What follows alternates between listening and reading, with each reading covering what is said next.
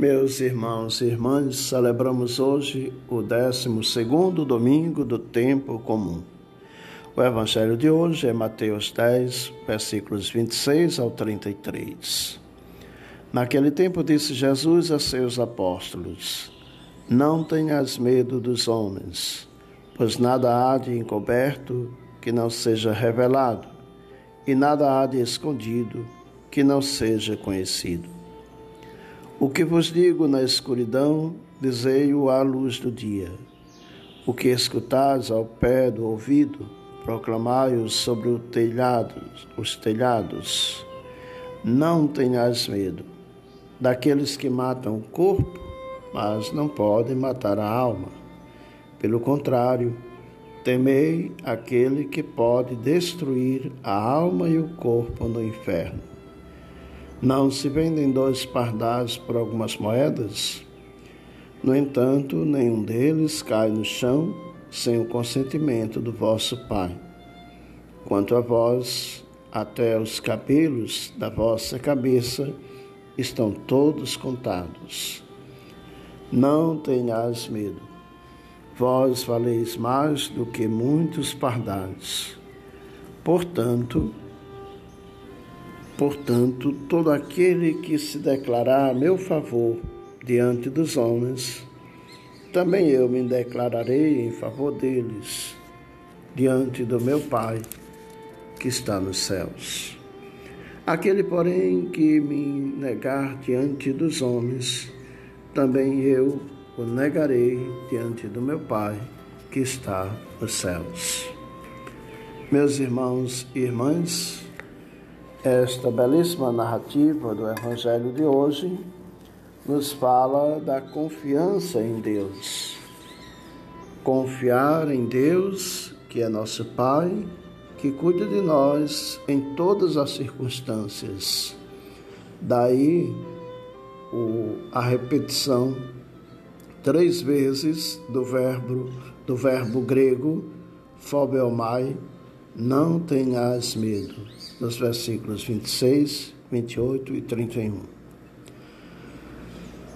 É um evangelho que nos encoraja, é um, é um evangelho que nos mostra que os discípulos de Jesus, por serem missionários, não podem viver escondidos, daí não podem ter medo da missão, medo dos desafios.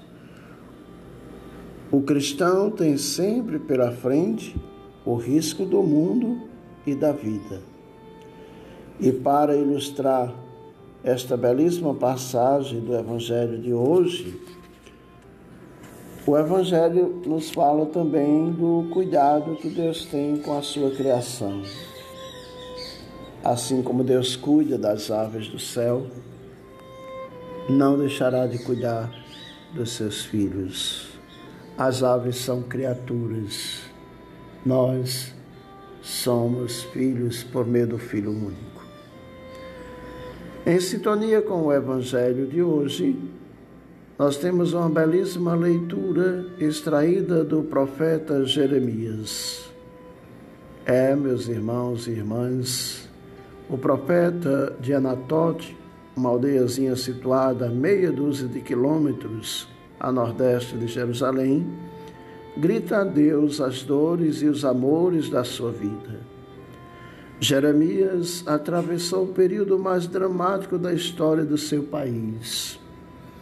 Vendo primeiro, no ano 609, morrer tragicamente o justo rei Josias, e viu também subir ao trono o tirano rei Joaquim. Jeremias assiste às duas entradas do Babilônio Nabucodonosor em Jerusalém, em 597 e 587, sendo a segunda para arrasar Jerusalém e o templo, deportar o rei Sedecias e por fim a nação de Judá. No meio de tudo isto, muita corrupção, muita violência, muitos interesses em jogo. Jeremias é dotado de uma sensibilidade apuradíssima. Ele é com certeza o mais terno dos homens da Bíblia, um romântico afeiçoado ao seu país, à sua religião e ao seu Deus, à sua aldeia Anatote, aos afetos e ao amor. Mas, todavia, por não poder calar o que tem de dizer, por ter sido fiel ao anúncio da palavra, por não poder fugir de Deus e da sua palavra, vê-se excomungado, perseguido pelos seus conterrâneos de Anatote, denunciado por parentes e amigos, obrigado a não poder constituir família com a mulher amada. Podemos ler esta belíssima passagem em Jeremias 16. Por todos amaldiçoado, perseguido pelo poder, torturado e flagelado, preso e exilado para o Egito. Mas Jeremias continuou sempre a gritar a palavra arder que lhe chegava de Deus. Sim, meus irmãos e irmãs, texto belíssimo da liturgia da palavra de hoje.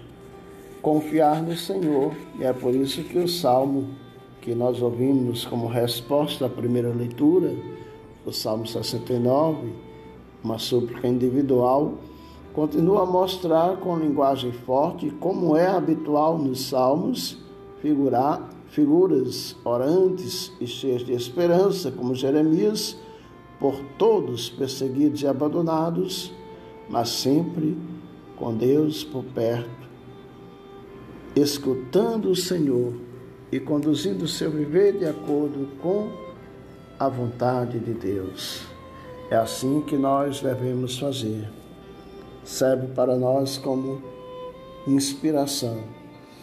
As dores e as dificuldades os amores e os desafetos, mas sempre a fidelidade à palavra, como nos mostrou a narrativa do Evangelho de hoje, da a narrativa da primeira leitura de hoje. E o Evangelho nos mostra que os discípulos devem ter intrepidez para pregar.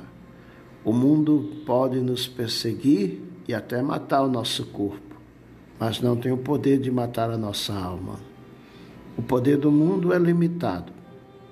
Devemos temer a Deus, que pode fazer perecer no inferno tanto a alma como o corpo.